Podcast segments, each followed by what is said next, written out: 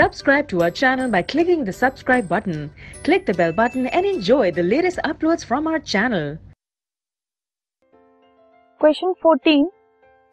Arrange the following elements in decreasing order of their atomic radius.